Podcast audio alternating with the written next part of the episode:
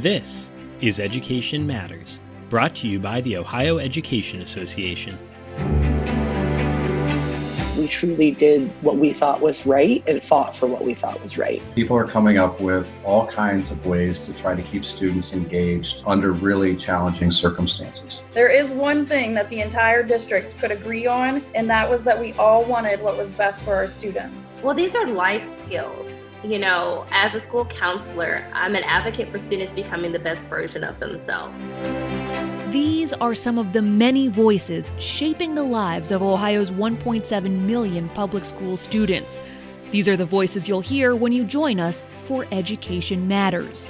Insightful conversations for a deeper understanding of the many education issues impacting our children, educators, and communities.